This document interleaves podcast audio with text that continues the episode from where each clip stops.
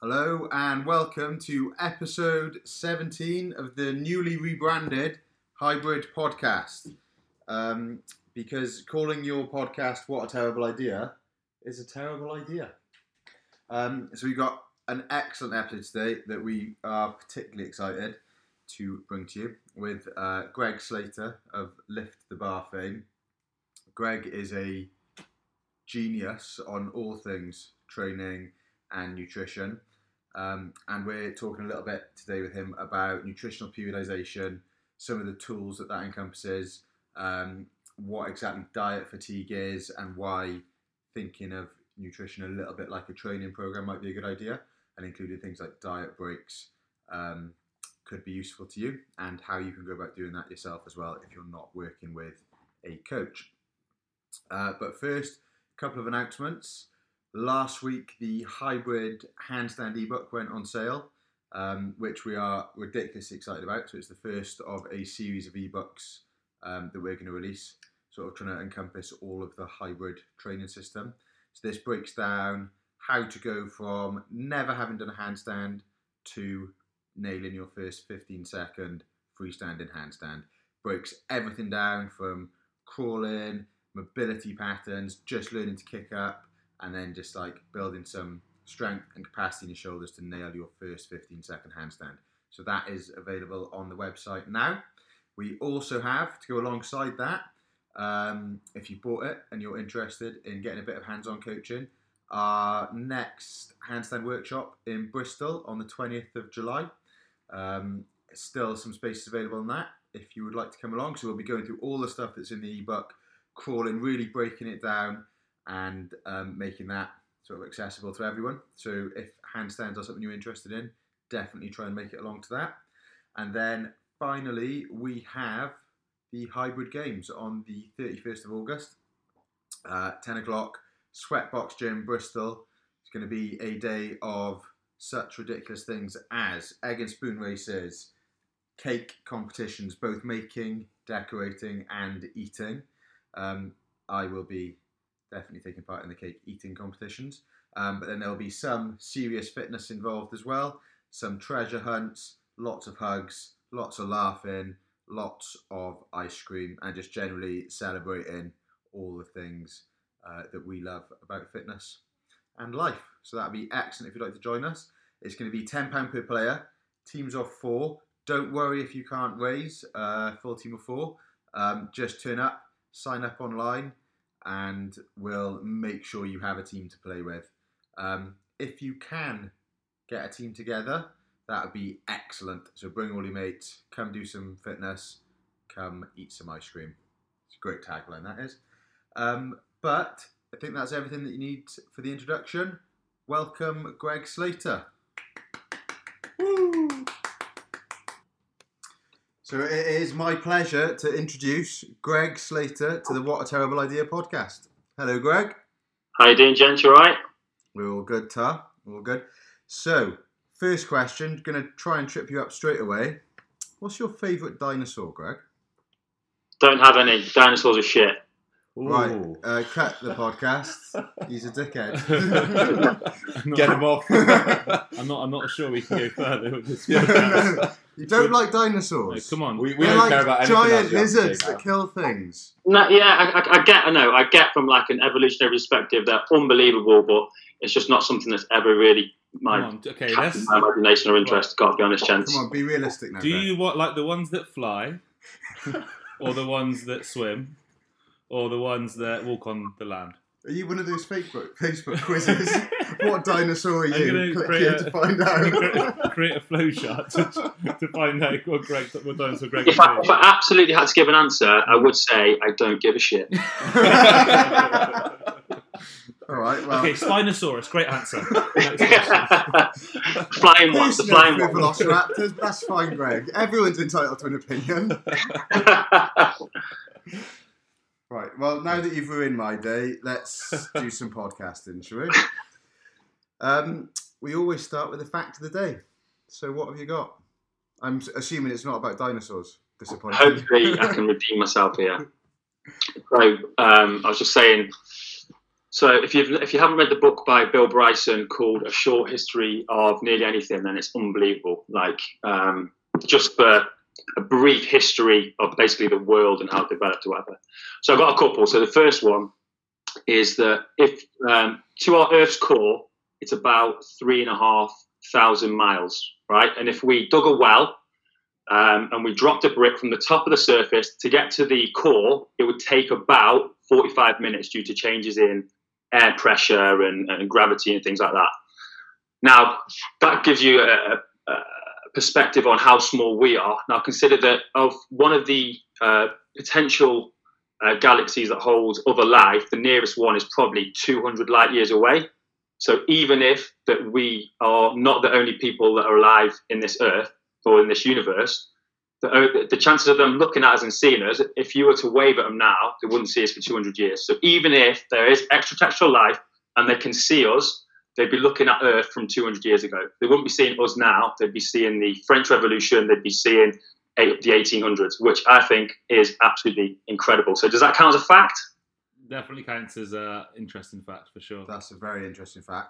Um, although, are there dinosaurs in that book? All right, just looking forward, skipped it, mate. That's an excellent fact. yeah, no, thinking about like how massive the universe is and how crazy all that sort of shit is is just like literally one of my favorite things to do. Mate, if you listen to that that book and it's just like everything about it, like how it was created, the chances of it being created, the chances that we're still here. So that, there's another little one. So just listen to this, right? I'll read it because otherwise I won't get it right. Consider the fact that for 3.8 billion years, a period of time that's older than the Earth's mountains, rivers, and oceans, every one of your forebearers on both sides of your families has been attractive enough to find a mate, healthy enough to reproduce, and sufficiently blessed by fate and circumstances to live long enough to do so. Not one of your pertinent ancestors was squashed, devoured, drowned, starved, stranded, stuck fast, un- uh, untimely wounded, or otherwise deflected from its life's quest of delivering a tiny charge of genetic material to the right partner at the right moment in the right order to perpetuate the only possible sequence of hereditary combinations that could result eventually, astoundingly, and all too briefly in you. Wow. You Wow. sound a bit like. Have you ever seen Jason Silva and the videos that he puts together? Yeah. He classes himself as an epiphanist, I Hmm. think, or a futurist or something like that. Um, but yeah, that was excellent reading, mate. The chance, maybe, maybe a little bit too intense for a bedtime story. Yeah. Well, I'd- I'd Well, like, consider that, um, right? So for, for 3.8 billion years, some sort of genetic material has been passed along in whatever amount to whatever people to come up with you. Like, and if anything was ever so slightly differently, it wouldn't be you. no, but and, e- and, and each of the um, each of those like reproductive um, each each ancestor you go back, they had like a one in four hundred quadrillion chance of being them. Yeah. So, So do you- them, yeah, multiply it out. It's just it's absolutely ridiculous that you are you. Yeah, it's fucked, isn't it? Yeah. it That is is mental. Crazy. Ali's been doing fact checks on everything you've been saying. That's cool. yeah. Uh, be prepared for that to continue through the whole podcast. I had to do a really hard conversion of miles to kilometers Oh. when you gave us the answer in miles. For the wanna tell Greg to the what an centre, idiot yeah. he is for doing that. Yeah, why do you give it in miles? Why did I give it in miles? Horrible measurement. That's just tradition, is It's what we do in the UK. We don't give kilometres. They're much better though, aren't they? yeah. Even you Much think better. that. Even me, my dinosaur hating ways. Yeah, But he was in the uh, in the military, wasn't he? He was in the military. yeah, yeah. Standard My- protocol, Miles. Oh yeah, we should ask him about his, his, his background, shouldn't we? What's our first question? Should Tell we- us a bit about your background. Greg, tell us a bit about your background, mate. Not the background behind you, but for anyone wondering, could- Greg has a wall full of LTV No, no, no, magazines. no, actually, no. What Greg does, is Greg has a wall of Tom Morgan behind him. yeah. This is my secret fanboy room. I, I thought I was just going to be on audio and it happens to be video, so now it's really embarrassing. Don't worry, mate. We're not recording it, but we'll probably take up some screenshots. Um, all right, yeah, my bit of my background. So, um, least athletic of a pretty athletic family, I'd say. So, started kind of going to the gym about 15, sneaking off at lunchtimes to like go to the gym in between school and that kind of stuff, and I just fell in love with it, loved it. Uh, went to do my sport and exercise science degree at university, which led absolutely nowhere. And I'll be honest, I was just a horrific student at the time. I just loved going out and didn't really like doing any work, which wasn't a great combination. Sounds like a great Um, student to me. Fell fell into the kind of family business, which is basically teaching. Everyone in our family is a is a teacher, PE teacher, pretty much. Mum, dad, auntie, uncle, brothers, sisters, wife, sister-in-law, Really? pretty much everyone are teachers. So I did that for a little bit, but then like I'd find myself at lunchtimes, uh, like looking at the CrossFit Journal and stuff like that. Because at that time I was like, I did I think maybe the second um, certificate CrossFit certification in the UK, like fucking 12, 13 years ago, something stupid like that, a long, long time ago. Um, realized that I liked teaching people, but I didn't like kids. So kind of got out of teaching and went and joined the uh, Royal Air Force as a physical training instructor uh, carried on doing all my training stuff there for a bit, and then realised I didn't like taking orders from people who were thick. So I kind of left that and moved on to um, being self-employed, and then uh, found Chris at Lift the Bar, who offered me a position to take up head of education, which I've kind of done for the last four years or so, I'd say. Um, and then we've kind of got our own PT course going on. So shout out to Becky, who asked me to, who mentioned that she might, I might be a good guest on here. So she's doing well on the course. So Hey Bex, how you doing? So that's kind of me. Um, bit of a meandering road. Always loved fitness, just done slightly different roads, different tasks, I suppose, along the road. Sorry. It's a quality story, to be fair. Yeah. Is it true you are a quad? I am, and actually, this is probably the best fact of them all. A quad- I'm the, I'm the world's tallest quad. That is a great fact. You're the world's tallest quad. Wow. Elaborate. How is this not your leading fact of the day? Well, well, I say that I'm the tallest of the four, and I don't know any other quads who are taller than me. So I'm the world's tallest quad. Gosh, But so yeah, I'm ridiculous. based We were actually out of the the window world- here. World's first double set of non-heterozygous twins, so boy girl, boy girl twins. Wow. It's crazy, isn't it? yeah. That's yeah. I meant was that is also. I pretty sure you, told- you told me once that um, your parents were hoping for one child. Yeah, well, so we've got an older sister who's 15 months older, and then they wanted a second, and they got four more, basically. Oh, they must have been gutted. yeah, because they tell a pretty cool story of like, um, obviously back in the day the scans weren't that great, so it was kind of like just looking for heartbeats, and then obviously they put it on my mum, and it was just kind of like, and like, okay, I think the machine's broken, go and get another machine. Same thing happened again, got a third machine. And then they got like more and more doctors in the room, and eventually they were like, "Yeah, we think there's four in there." And it was like, "Oh fuck." We'll That is with mental, that. isn't it? And but to be fair, my, my dad's solution was to play about 120 games of football a year. Get out Just- of the house as much as possible. Yeah, yeah, which I can't blame him. To be fair, it must have been an absolute nightmare. Fair play, mate. That's quality. Yeah. World's tallest quad. Yeah, that's Can a that's a great fact. Hates dinosaurs. Loves World's tallest quad. Gosh. I think Quite the Tinder profile I could write on you right now. Well, if, if me and Carly ever go down the shitter, mate, I'll give you a ring.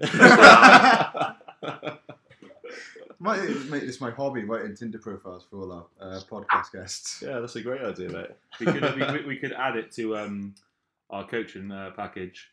Get, get coached and get a free co- free copyright written by DL for your Tinder profile. Yeah. I think the key would be to get them a really good picture and then basically train them to look like that picture later on. yeah. oh, we can just get Matt to design them one. Their hybrid hero avatar. Oh yeah. That's true. Yeah, pretty sick. To, is he the one that does all the stuff in your uh, in the guides and stuff like that? Yeah. Yeah, that's sick. To be fair, quality. Yes, Matt is an excellent illustrator. Unbelievable at drawing things, isn't he? Yeah, the handstand book looks so good, isn't it? So Hmm. good. Um, One of the things I'm, I'm absolutely useless at all that stuff, and I just love to be better at it. You know, like any kind of creative stuff like that. I'm pathetic to anyone that's good at it. Like fair play to them. There's real talent. Yeah, sure. I can draw a stick man badly. It's about where my talents go and stop. Oh, it's so funny. The other day, I was at um, I was at my mum's house, and she was like, wanted me to throw away loads of, loads of like clothes and old bits and stuff.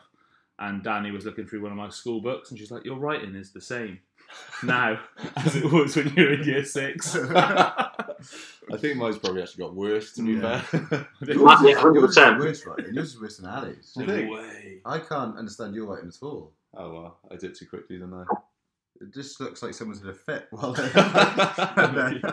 Like in school, you're taught to like join up, yeah. always write in lowercase, and you leave school. You're like, I'm just gonna put random capitals in different places. Freestyle a little This bit. is how this is how an illiterate writes. is that how you get creative? Mm, that's the way. Yeah, mine is shit, and I'm left-handed. So when you were taught at school, we used to have to write in ink, like proper ink, not like a bar or whatever. And I'd just be like, I wouldn't turn the page. I'd just be smudging shit, and I was writing, and I was just like, this is fucking crap. Like, like, and it's just not got any better since then, really. So thank fuck for computers, otherwise I'd be unemployed. You must be the tallest left-handed quad for sure. yeah. Yeah, if, if we keep adding parameters, I'll, I'll probably somewhere where I'm doing all right. Like, definitely. All right, Greg. Should we get into some nutrition, mate? Probably good. Let's Probably a do it, good idea by now. All right. So, can you give us a brief overview of what nutritional periodization is and um, why it's an important, why you think it's an important thing to consider?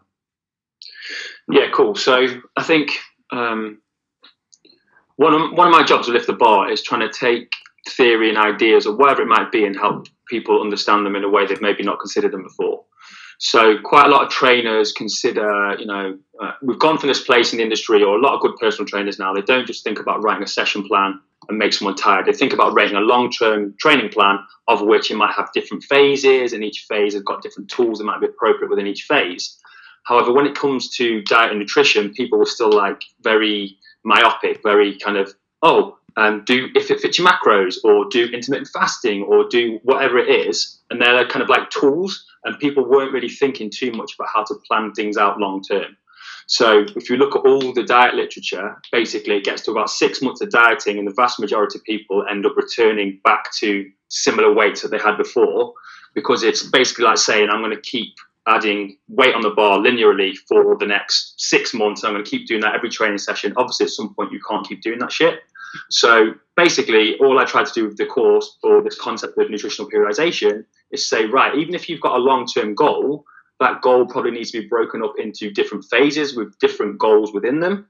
And then we can break up each phase of training, just like you would do with your actual, sorry, each phase of dieting, as you would do your your phase of um, physical training, if that makes sense. So, just to give you a really quick example, let's say somebody comes to me and says, "Greg, I really want to lose five stone." All right. So, typically, what most people would have done was go, "Okay, we'll put you in this calorie calorie deficit, and we'll keep helping you lose weight until you straight line go down to the body weight you want, and then hopefully you know what you're doing, and you'll just kind of carry on maintaining your body weight." But we know most people can't do that. They only want to diet for a certain amount of time. So we'll say, right, let's diet for six, eight, ten weeks, depending on how um, how big the deficit is. And then after that, we're going to go into the weight loss maintenance phase, where we're going to practice living life, maintaining this weight.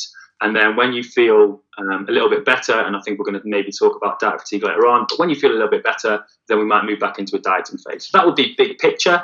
And then if we look at each individual phase of dieting itself, so that first weight loss phase, I'm thinking, am I going to be dieting for all six weeks? Am I going to have breaks during some of those weeks? Maybe it's because I'm just getting too hungry or I've got loads of on at work. And then even down to a daily basis. So we know that most people don't want to live the same Monday to Sunday. They want to kind of live a certain way Monday to Friday and they want to have a little bit more leniency on the weekend. So basically, um, can I set the diet up to make them feel most supported when they need it and have most flexibility when they need it, as opposed to this singular idea of you've got one diet and that's going to fit all situations, regardless of the phase of dieting, the week of dieting, the day of dieting, and all that kind of thing. So, a bit of a long, rambling answer there, gents, but hopefully there's something to uh, pick apart and it makes a bit of sense. No, that's perfect, mate. It does. It makes perfect sense, actually. Um, you explained that really, really nicely. There's um, a little bit of um, I can't remember. I read this ages ago, but there's uh, two thirds of dieters end up fatter within um, three years. So, literally, if you want to be leaner, you're better off. The, the stats say you're better off not dieting in the first place because you will be Diet- fatter. Not evidence based. like, like it, none of it, if you look at all of it. So, I think you're probably talking to the Anderson paper, I think it was like 2000, 2001, something like that, that basically showed, yeah, within three years, the vast majority of dieters have come back to their regular weight and more. Mhm. obviously things like the National Weight Loss Registry are an exception to that, and we kind of look to them as to how we could do things long term to help people keep the weight off. Um, but the, the, the main, the, the big problem with it as well is well, there's loads of problems, but one of them is that we've kind of been, as personal trainer or personal trainers, we've been shoehorned into weight loss experts, and actually, physical activity is pretty crap for uh, creating fat loss. So I think it's roughly if you just start a weight loss intervention without any dietary intervention, on average you'll lose about three percent of your body weight. So obviously it's going to do very little. Um, but then also we know the body uh, calories in, calories out is very dynamic. The body has got some tools in its arsenal to kind of put the handbrake on you burning less calories, so you slow down that calorie deficit. But for the vast majority of people, the reason they return back to their weight is not because they've their metabolism's crashed or metabolic adaptation, damage, whatever stupid term someone's going to use. It's because they've started eating more again. So actually, the key to long-term success when it comes to weight loss and weight loss maintenance is helping people continue to eat less calories, basically. And, and then we promote exercise for all the amazing things that it can do outside of weight loss, all the stuff that you guys kind of um, you know talk about and promote. So that, that's the big one. So when you start to look at that research and go, right, well, if it comes down to dietary adherence, that's why we probably need more than just here's your diet, keep sticking at it. Oh, I know you're not doing too well, but keep digging in, you know, keep trying. Well, obviously, you can only do that so many times before people just give up. And that's one of the big problems why we get that stat that you just talked about, Ali. Yeah. Yeah, no, it is. Um, yeah, the way you describe that is it does make people always talk about trying to fit a diet to a person, and what they try and do is fit a diet to a person, and that is literally like it's that's that that is exactly what you're saying is just a terrible idea. You're trying to find a way that they can eat as few calories as they can maintain for a period of time that um, allows them to sort of live a life that they don't, don't, mind living for a period and then learn how to live at that new body weight. And like you said, yeah. that might be Monday to Friday they do some intermittent fasting. Saturday, Sunday they have a bit more freedom around their eating. So that that's that day to day cycle. And then over the month, they might have like a two or three day diet break, and over the every six weeks they've actually got like a two or, a two or three week diet break or whatever it is. That's absolutely it. And so um, I wrote a piece about four years ago now called the Nutritional Tracking Continuum, and that's basically different ways that you can use on a daily basis to um, kind of structure your diet a little bit.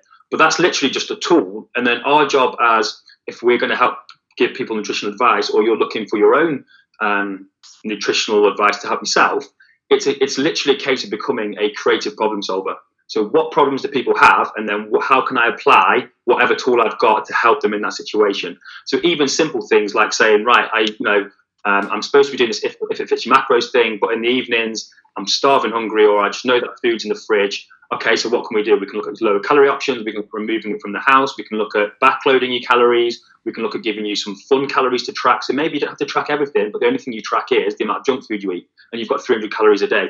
I don't know. There's there's no perfect answer for all this stuff. It's literally like, what's your problem? What solutions can we come up with, and then we'll implement it. So I think one of the things people think when they first start to hear this is sounds a bit complicated, Greg. You know, we've got phases of dieting, we've got different weeks where we're doing different things, different days where we're doing different things. Don't make it any more complicated than it needs to be, but oftentimes it needs to be a little bit more tailored to the individual than just here's your high, low, and medium calorie days. Mm-hmm. Like, why are you giving them those days? Or how does it fit their lifestyle? If I've got a client who works away every fifth week and they get really stressed about stuff, well, maybe it's a case of me helping them choose better foods when they're away, but also just saying, hey, we're going to take a diet break in those weeks, and that's going to help manage diet fatigue, which we'll talk about in a second. So when you come back in, you can diet again. Basically, how can we just set people up for success regardless of the, the phase they're in, and knowing that you can't just constantly restrict yourself in terms of calories and just think it's going to continue to happen forever. Because at some point, people get to that kind of place where they're like, "This is shit. I don't want to do it anymore." Um, and so the analogy I'll use, I often use, is that the helping people think of things as a dimmer switch and not an on-off switch. Yeah. So, for example, if I'm in a dieting phase, I'm turning things up high, I'm working really hard. I don't mind being a little bit fatigued. I don't mind a little bit being a bit hungry because weight's coming off. But when that gets a little bit too much, we're going to turn the dial down. We're going to help you live life a little bit easier. We're going to take some of that restraint away from you so you can recharge your batteries and then you can go again. So I think that's a really important thing. If most people take one thing away from it, if they're not happy with the dieting thing, it's not an on off switch, it's, it's a dimmer switch that we turn up or down. Yeah, that's a great way of um, trying to quantify exactly because everyone you hear, everyone seems to think they're an all or nothing kind of person.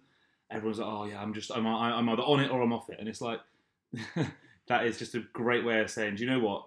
You're never really probably ever fully on it, and likewise, you're never really properly fully off it. And if you build that mentality into the way you think, it's going to make your life so much harder than if you just turn it up a little bit, turn it down a little bit, depending on what's going on in the rest of your life? Hundred percent, and and there's there's two big problems with that as well. I think it's because oftentimes people think that the weight loss phase is a diet full stop, Mhm. but actually it's only one phase of a diet, right? So actually, anyone that comes to me and we talk about weight loss, the most important thing we probably talk about is what happens when that weight loss phase ends. You know what, and we talk about there is a maintenance phase. That's actually part of the process. So it's no longer on and off. It's Mhm. that's still part of the process. There's still stuff we're focusing on. But if all you ever know how to lose weight is like literally just you know the sawdust diet or whatever you're, you're going to do, and then you get to the next phase, like I don't want to keep eating sawdust now. What do I do? I've got no tools in my toolbox. You're absolutely fucked, right? So that's one thing. And then also, it's that ability. If you think of that dimmer switch again, let's say we've had people that um, have been tracking calories for ages because a lot, some people like to do it, some people don't. Okay, I'll, I'll work with the person, to find what they like. But then you're like, well, you shouldn't really have to track for the rest of your life. Some people might go, oh, stop tracking. But for, for a lot of individuals, that'll cause anxiety because that's their, like tracking's their safety blanket. So again, we take that idea of a dim switch to find what someone's comfortable with. Okay, if you're not tra- comfortable with removing all tracking, what about removing tracking for one day? So you track for six days, one day a week you don't track. And then after a certain amount of time, we don't track for two days. And after a certain amount of time, we don't track for three days. But if that's too much for somebody, okay, can you not track for breakfast on a Monday? Because you know what you have on a Monday anyway. Yeah, all right, now can you do breakfast on a Monday, Tuesday? And then you build it in that way. So we can just turn the, whatever whatever tools that person's been using, we can just turn those up and down depending on the, the phase that they're in as well. So that helps to get over that little idea of I'm all or I'm nothing. And we just show them there's kind of better and worse for that for the for the stage that they're in, but there's not on or off. And I think that's the big problem with you know detox teas or whatever it is. If that's if, if all you know in a in a weight loss plan is the weight loss phase, you're missing out a huge part of it, which is the weight loss maintenance phase. Yeah, they're they're all excellent points. But the, the the the thing is, what you're going through there is exactly what you get out of working with a coach, because someone can literally look at it from a um, from like an objective manner and say, okay, can we try this? Can we try that? But if you're just like someone that's looking after all their own nutrition, it makes being so objective just like really, really, really, really hard. So how can someone like who's not got a coach um, try and implement some of these strategies? Um, yeah, do you know what I'm trying to say? Without um, without without the sort of like having the we will track the the continuum.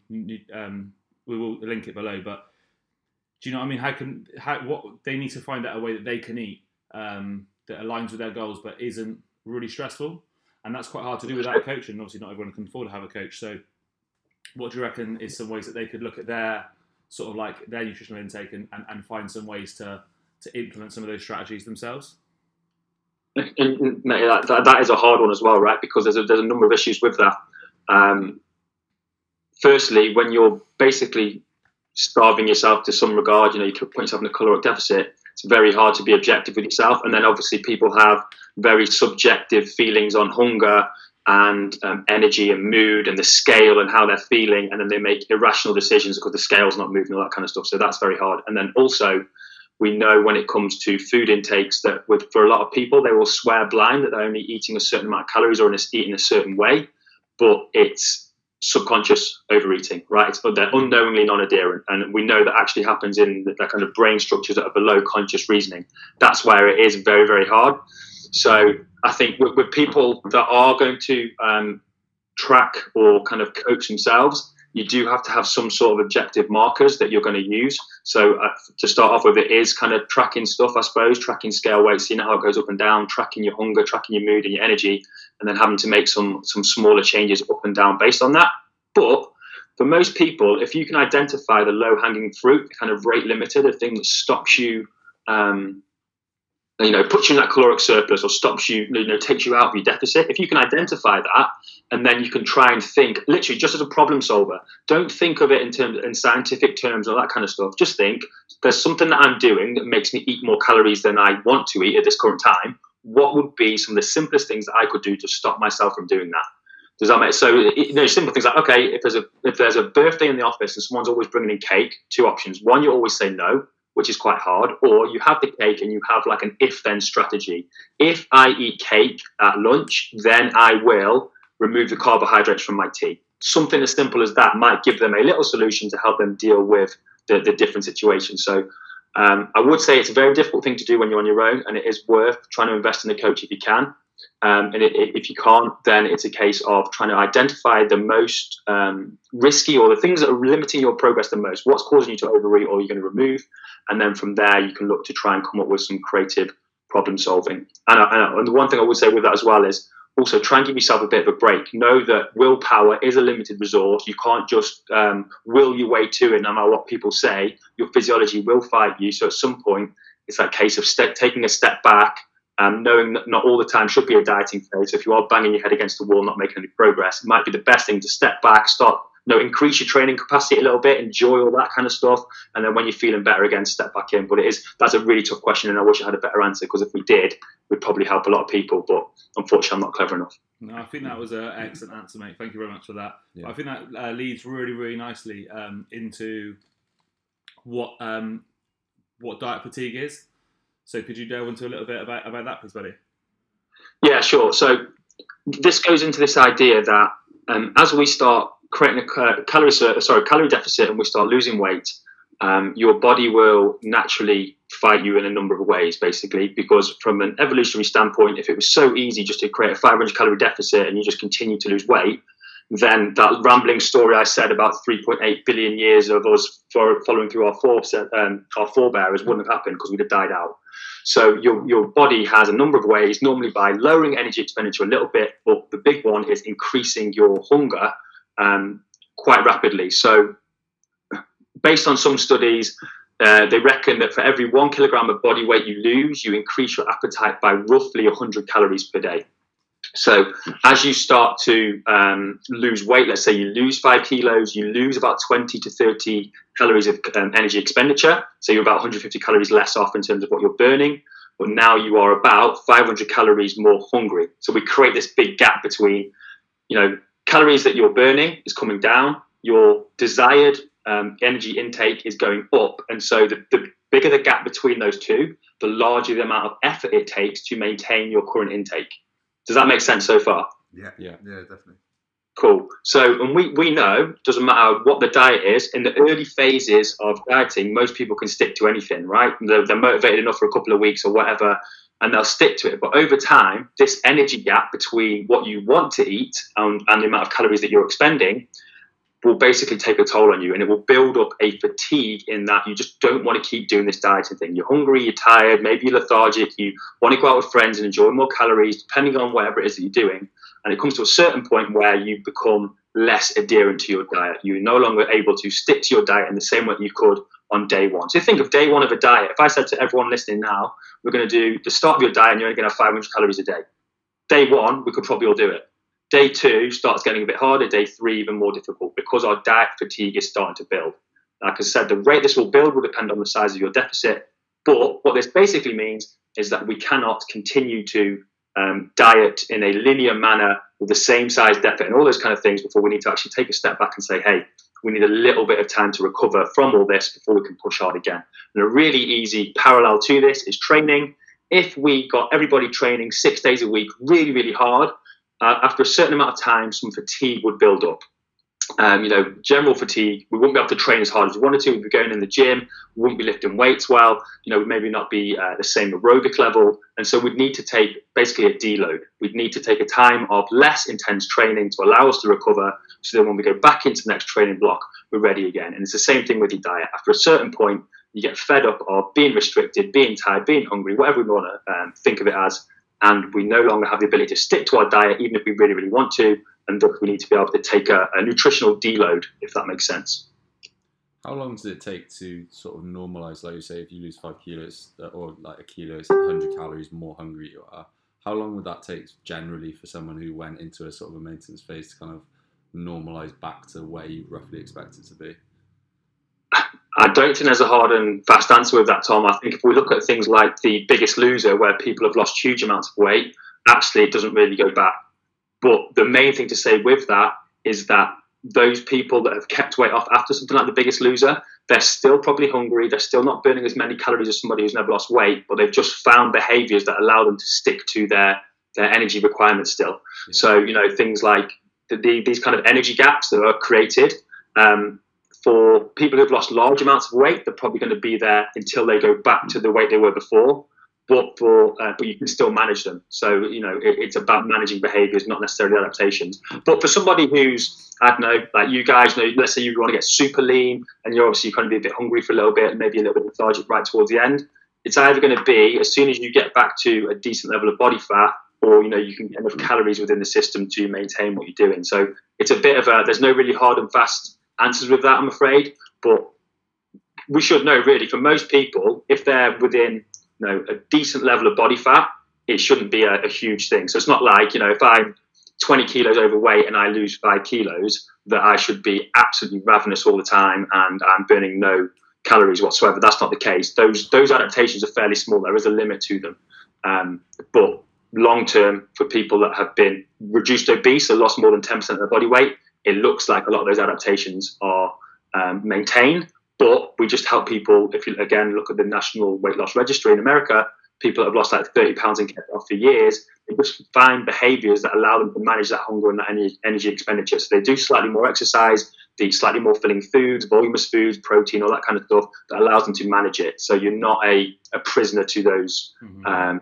adaptations, if that makes sense. I, th- I think that's probably where like actually really enjoying training is is a massive part of the whole thing. Like so, training doesn't tend to t- like make a massive dent or like create a massive calorie deficit for most people, but if you can get them to a point where they're actually pretty strong, they've got like decent level of conditioning, they've got the capacity to be able to burn more calories. In particular, they enjoy doing stuff like going for a run, going for a cycle, like d- doing stuff that does burn more calories. They're then in a much better position to be able to maintain going forwards off the back of a dieting phase. I, th- I think that's sort of like the perspective we kind of take on a lot of the sort of the coaching that we do is we want it to be as enjoyable as possible. So people whether they're in a dieting phase whether they're in maintenance whether they're trying to build muscle whatever it is they're like they enjoy the training throughout. And obviously we, we know that when you're in a deficit it's not quite as it's not quite as fun it's harder. But if you if you enjoy it throughout and you build that capacity, then you've got the kind of like you said, you've got those behaviors, you've got those kind of tools in the bag to be able to like maintain it long term. Massively. So it's quite funny actually, though. If you look at the research, so weight uh, exercise isn't great for weight loss, but it is actually quite strongly linked to weight loss maintenance. Mm-hmm. So helping people to maintain their weight loss after they've lost it. And there's a number of reasons I think that might be. So one of them is kind of like the energy flux model. So basically, people that exercise are better able to manage their energy intake to match their exercise levels than people who are a little bit more uh, sedentary. Um, and so I, I, posted a video a while back called like the um, exercise um, training paradox in terms of most people, personal trainers, uh, would actually do amazingly well, I think, in my opinion, by when they first get somebody in for training, if we understand that actually the training is really bad for, or not a very good tool for uh, weight loss, and I always love an analogy, and the analogy I give is um, selling exercise for weight loss is like buying an iPhone for a, a paperweight. It can do the job, but it, it, it's quite limited. It, it's just far more powerful for a million other things, right? It's, it's fucking incredible, but it's just not great for weight loss. But as a personal trainer, if I can get somebody in when they first come in and take up a little of their motivation from training so they can really focus it towards their diet, A, they're going to get better results because they've got more, you know, they're creating a bit bigger deficit for their nutrition. But then that gives me time to then start helping them fall in love with the process of exercise. So then long term, they stick with it. And then they see all those amazing benefits that you'll have seen with your clients where they go, no, I can pick things up now. I've got less ache. I've got more energy. And they stick in, they stick to this exercise thing long term, which actually helps them with their weight loss maintenance, as opposed to what the industry norm is sometimes to go, oh, you want to lose weight? Well, we'll do that through exercise. we'll beast the fuck out of you, and we'll burn loads of calories with these battle ropes and these box jumps. And guess what that does? Well, we know that most people will probably go back and do less exercise, so less movement throughout the rest of the day. So they're 23 hour other 24 hour energy expenditure will come down. They'll compensate by eating more, and then they're getting a pretty shitty result. So, actually, yeah, one of the best things we can do as personal trainers from the off, if somebody's goal is weight loss, is actually make the training as fun, as enjoyable as possible. Because A, they've got more motivation to do their diet or more willpower left, depletion of ego. And then long term, they're doing this exercise thing, which helps keep weight off. So, yeah, I absolutely agree with you, mate. Yeah, that's really interesting, actually. Um, like talking about it in terms of thinking of it as really good for weight loss maintenance, just sort of extends it. It's like another phase of the diet. So it's really important that you've built that love of exercise beforehand, because then as you move into the like maintenance phase, it's still a tool that is part of the diet. Because at that point, you're then using it as as a tool for weight loss maintenance. Hundred percent. Like because otherwise, like I said, so what happens? People come in, the the tri- trainer gives them the trademarked sawdust diet, makes them do the kettlebell swings, makes them do the, the the battle ropes and all the kind of like lactic acid type stuff that might get a little bit of a better energy expenditure. We'll see, um, and they kind of lose some weight, but then we get these kind of adaptations, less NEAT, non-exercise activity thermogenesis, they're less walking around, they're a little bit more hungry, they tend to reward themselves with a little bit more food after exercise. Subconsciously, it's called a license to eat. And then they stop losing weight and they go, Well, I'm not doing this fucking exercise thing that I hate if I'm not losing weight because I'm only doing it for that and I don't get that anyway. So fuck this shit, I'm off. Whereas if we could have them fall in love with it from those first six weeks, we're onto a far better winner for everyone's long term health, your business, and all that kind of stuff. So yeah, it, it's it's helping them fall in love with exercise because long term, it, it's a big part of the puzzle massively. So you mentioned using diet breaks and some other tools um, like nutritional periodization of tools. So how proactive are you in planning using them, or are you fairly reactive, like you wait for a client's weight loss to stall or for that diet fatigue to build up, and then you start employing some of these tools?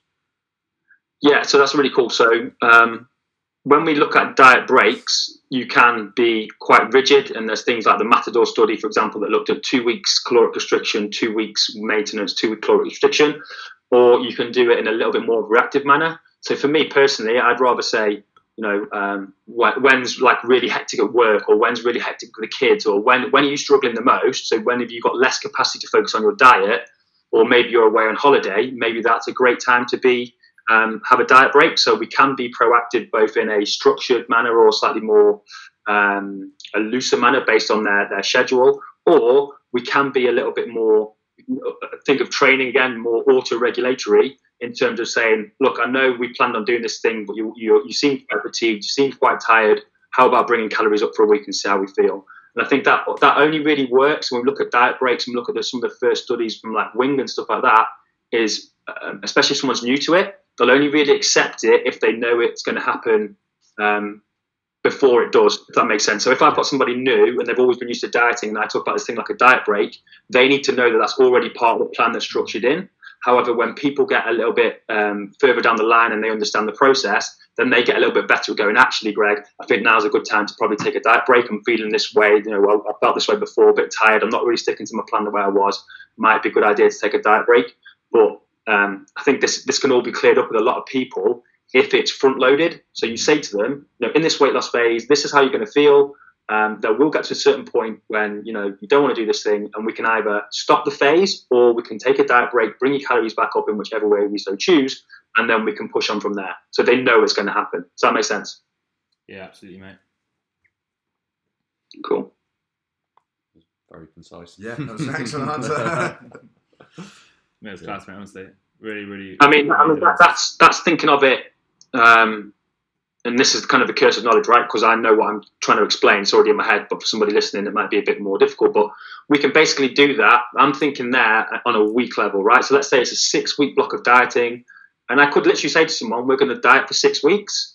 Or I might say to someone, we're going to diet for somewhere between six and 10 weeks, depending on how you're feeling and when we need to, we'll take a diet break. So that's on, on, on, a weekly basis. But then if we think on a daily basis, you can do something like a refeed, or you can borrow calories, or you can change the approach based on how they're feeling. And again, that can be done um, in a very structured way. So on Tuesdays, I, you know, you might be like, well, on Tuesdays, I coach clients from 6 a.m. to 6 p.m. Therefore, that might be a really good day just to do something really simple with my nutrition. However, on other days when I'm in the office, I'm doing more work, I'm really bored, I might do something else with my nutrition. So, on a daily basis, we can do things differently. On a weekly basis, we can do things differently. On a monthly basis, we can do things differently. But it's all just creative problem solving, right? Some people might go, Greg, too complicated. I just want the same intake every day of the week, the same approach. Uh, and that's absolutely fine for them. So, um, obviously, your um, your, your diet breaks actually create um, physiological changes in, in terms of um, what what you can achieve um, energy expenditure wise day to day. Um, are those refeeds doing anything like that, or are they just for psychological benefits?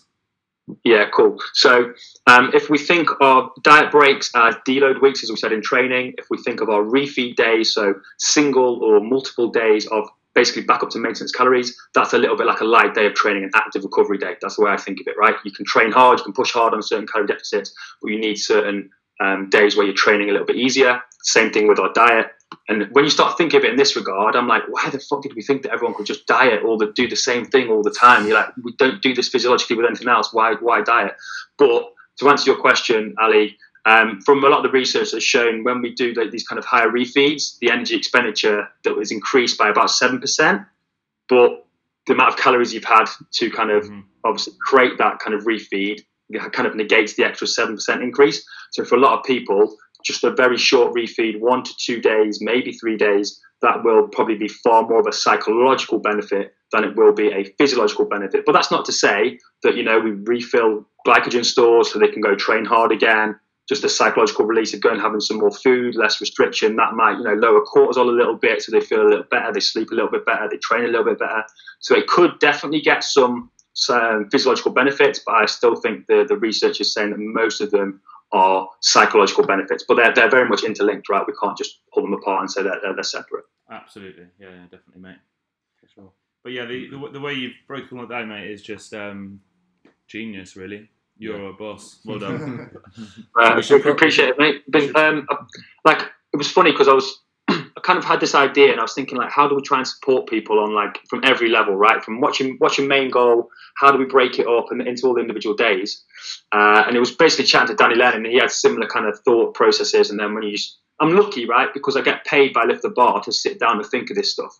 Whereas everyone else is going and doing actual jobs, so like I, I get I get time to sit down, dig into some of the research, and start trying to uh, extrapolate or box up some of my thoughts to make it a little bit easier for people. And I really hope that sort of trainers or people who train themselves now are listening, going, okay, I get the idea of having kind of like recovery days or easier days. I get the idea of having deloads. That makes sense. I get the idea of you know some phases of strength, some phases of more aerobic work, and it'd be the same thing with our diet. So yeah, I, it, it, it ends up coming sounding like I'm quite clever, but it's just I've had more time to think about it really than anyone else. But that kind of thing where you know when they say about monkeys, if monkeys just typed, eventually they could randomly come up with Shakespeare. That's kind of what I'm like. I just no one's 99 shit ideas that I've had. and they just get to talk about the one good idea that Yeah, had. that, that that takes into account that the monkeys will type forever. You've only had a very finite set of, Yeah. set of years to come up with a really genius strategy. So you've done a Yeah. good job, mate. You're better than a monkey anyway. Or you just got lucky early.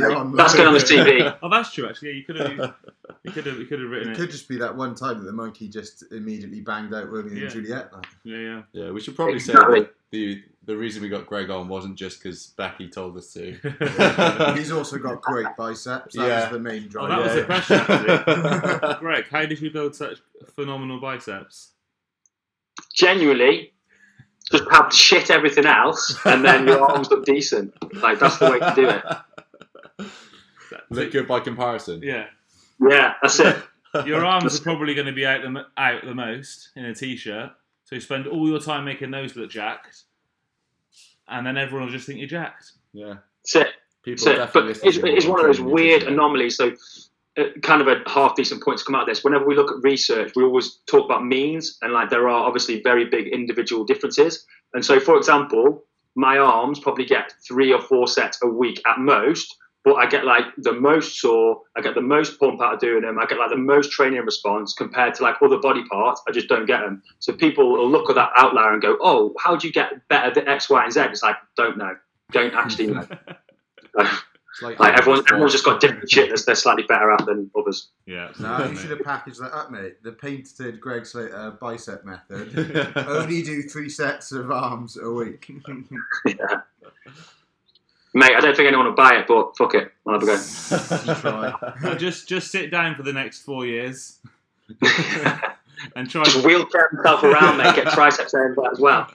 I mean, and just come up with the best bicep training plan. Um, That would probably be too tricep, mate. You'll have to like set ropes up through your house so you can like pull yourself along. like it, like it. um, Is there anything else you want to go through? I'm trying to think of how you could just like go backwards. You just go backwards. It's sort of like Ali's imagining you wheeling backwards around your house for the next few years. yeah, backwards is flexible. Secrets out. Yeah, that would work. Might Sound- not be the most enjoyable existence. Yeah, the sound effects are essential. Yeah. Fair play, mate. No, that was quality. Thank you so much for your time. It was very useful. No worries. If you could give one piece of advice to someone listening, what would it be?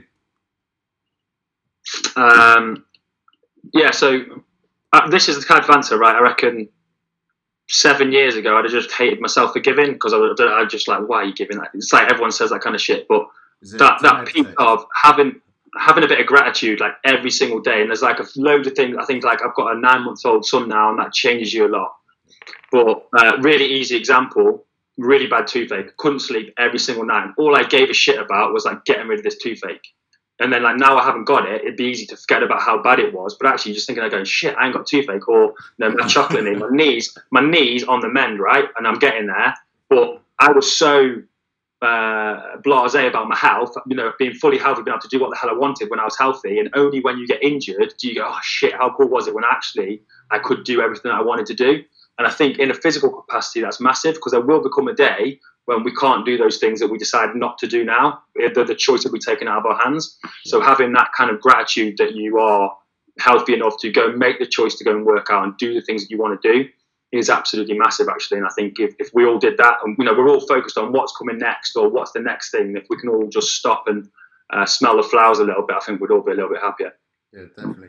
Do you actually um, have a sort of formal way of doing that? Do you do like a gratitude diary, or do you just try and make an effort to sort of appreciate things day to day? yeah yeah like no i don't really have a, a i don't know i think that's a bit stale a bit you know sterile to be like oh i'm, I'm going to sit down and really just every now and again just try and sit down and think wow this is no, i'm pretty cool like i've got a like a wife i love i've got a, a kid i love i've got a job i really enjoy i'm healthy and just you know and it, it might be something as simple as you know you did a set or an exercise and you just you're knackered you finish your workout on the floor like wow uh, that was a bit shit, but also I'm pretty lucky to be able to have done that. Do you know what I mean? Just try and stop it and, and just every now and again catch yourself, even, you know, just just just to think, and this is a little bit of the negative side of it, I suppose, that makes you think of it. But um, you know, I, I'm a like we were saying in the intro. There's there's five of us siblings. Everyone's kind of happily married and all that kind of stuff. But on average, at least three of us will probably get divorced, right? At this current stage, we're in this great place where we can all meet up at weekends and we can have family meals and all that kind of stuff. At some point, statistically, there's a very good chance that that won't happen.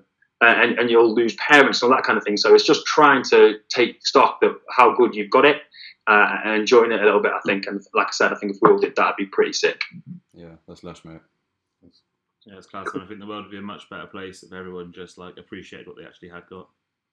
But the, the society we live in, we don't, do we? We're all Mm. almost programmed to look at somebody who's got this other lifestyle and we look at what we don't have as opposed to what we do have.